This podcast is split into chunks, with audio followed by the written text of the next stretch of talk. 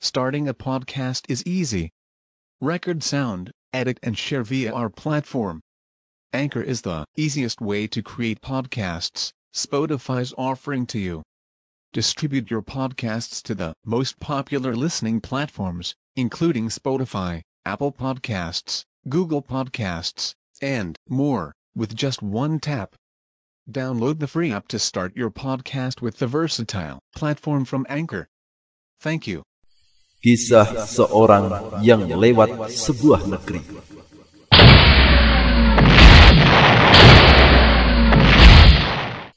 Anak-anakku sekalian, semoga Allah mencurahkan nikmatnya kepada kita semua. Dahulu, pada masa Bani Israel, ada seorang mengendarai seekor keledai dan membawa bekal. Ia melewati negeri Baitul Muqaddas. Raja Bukhtanashar telah menghancurkan negeri itu dan membunuh penduduknya. Waktu itu, Baitul Muqaddas hanya tinggal reruntuhan.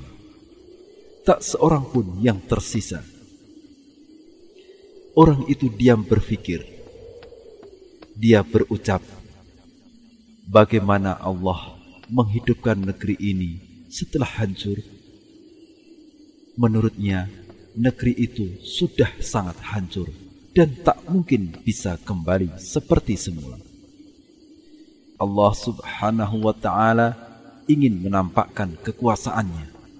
Maka Allah Subhanahu wa taala mematikan orang tadi selama seratus tahun. Setelah lewat tujuh puluh tahun sejak kematiannya, negeri ini telah terbangun kembali. Negeri ini kembali ditempati oleh manusia seperti semula.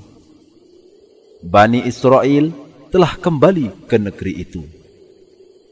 Ketika Allah Subhanahu wa taala menghidupkan kembali orang itu, yang pertama kali Allah hidupkan adalah matanya. Sehingga dia bisa melihat sendiri bagaimana Allah menghidupkan badannya. Setelah orang itu sempurna, maka melalui perantaraan malaikat Allah Subhanahu wa taala berkata kepadanya, "Berapa lama kamu tinggal di sini?"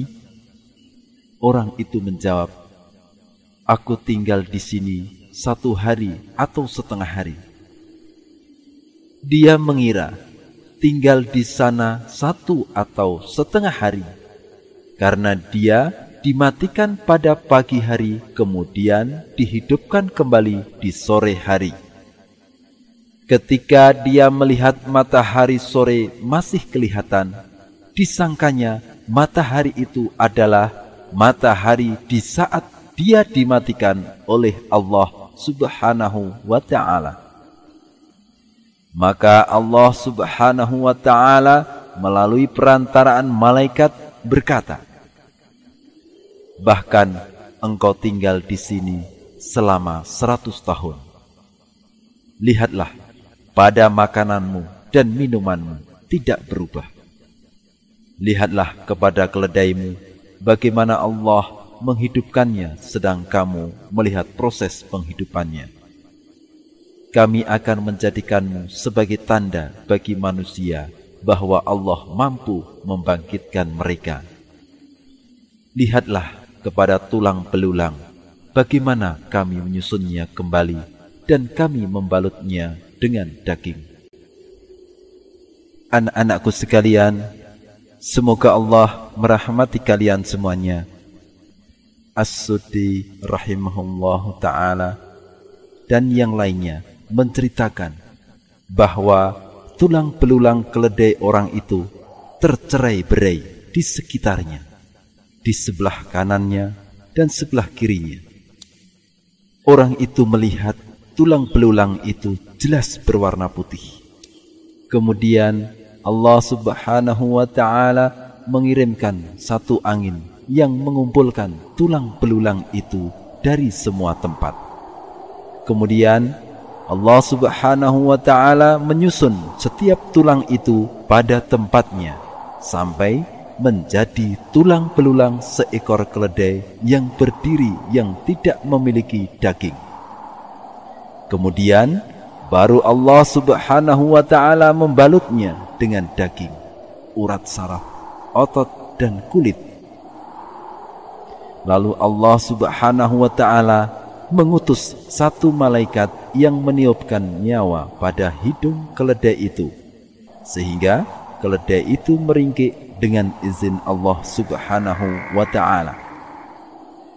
Ketika telah jelas hal itu, dia berkata, Aku tahu bahwa Allah Maha Kuasa atas segala sesuatu.